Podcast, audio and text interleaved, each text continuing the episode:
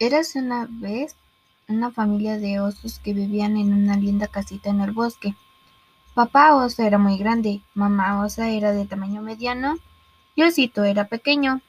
Una mañana, mamá osa sirvió la más deliciosa avena para el desayuno, pero como estaba demasiado caliente para comer, los tres osos decidieron ir de paseo por el bosque mientras se enfriaba.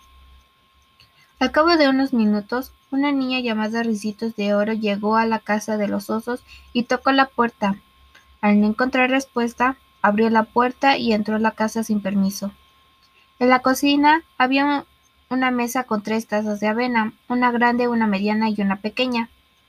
Ricitos de Oro tenía un gran apetito y la avena se veía deliciosa. Primero probó la avena de la taza grande, pero la avena estaba muy fría y no le gustó. Luego probó la taza mediana, pero la avena estaba muy caliente y tampoco le gustó. Por último, probó la avena de la taza pequeña, y esta vez la avena no estaba ni fría ni caliente, estaba perfecta. La avena estaba tan deliciosa que se la comió toda sin dejar ni un poco. Después de comer el desayuno de los osos, Ricitos de Oro fue a la sala. En la sala había tres sillas, una grande, una mediana y una pequeña. Primero se sentó en la silla grande, pero la silla era muy alta y no le gustó. Luego se sentó en la silla mediana, pero la silla era muy ancha y tampoco le gustó.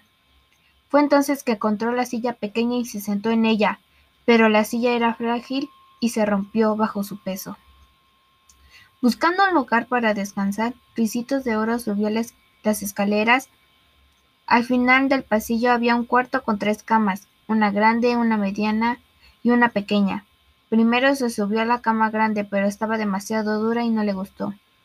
Después se subió a la cama mediana, pero estaba demasiado blanda y tampoco le gustó. Entonces se acostó en, en la cama pequeña. La cama no estaba ni demasiado dura ni demasiado blanda. De hecho, se sentía perfecta. Ricitos de Oro se quedó profundamente dormida. Al poco tiempo, los tres osos regresaron del paseo por el bosque. Papá oso notó inmediatamente que la puerta se encontraba abierta.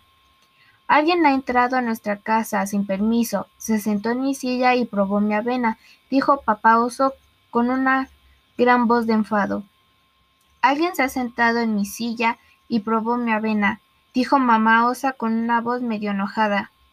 Entonces dijo Cito con su voz pequeña, Alguien se comió toda mi avena y rompió mi silla. Los tres osos subieron la escalera. Al entrar en la habitación, papá oso dijo, Alguien se ha acostado en mi cama. Y mamá oso exclamó, Alguien se ha acostado en mi cama también.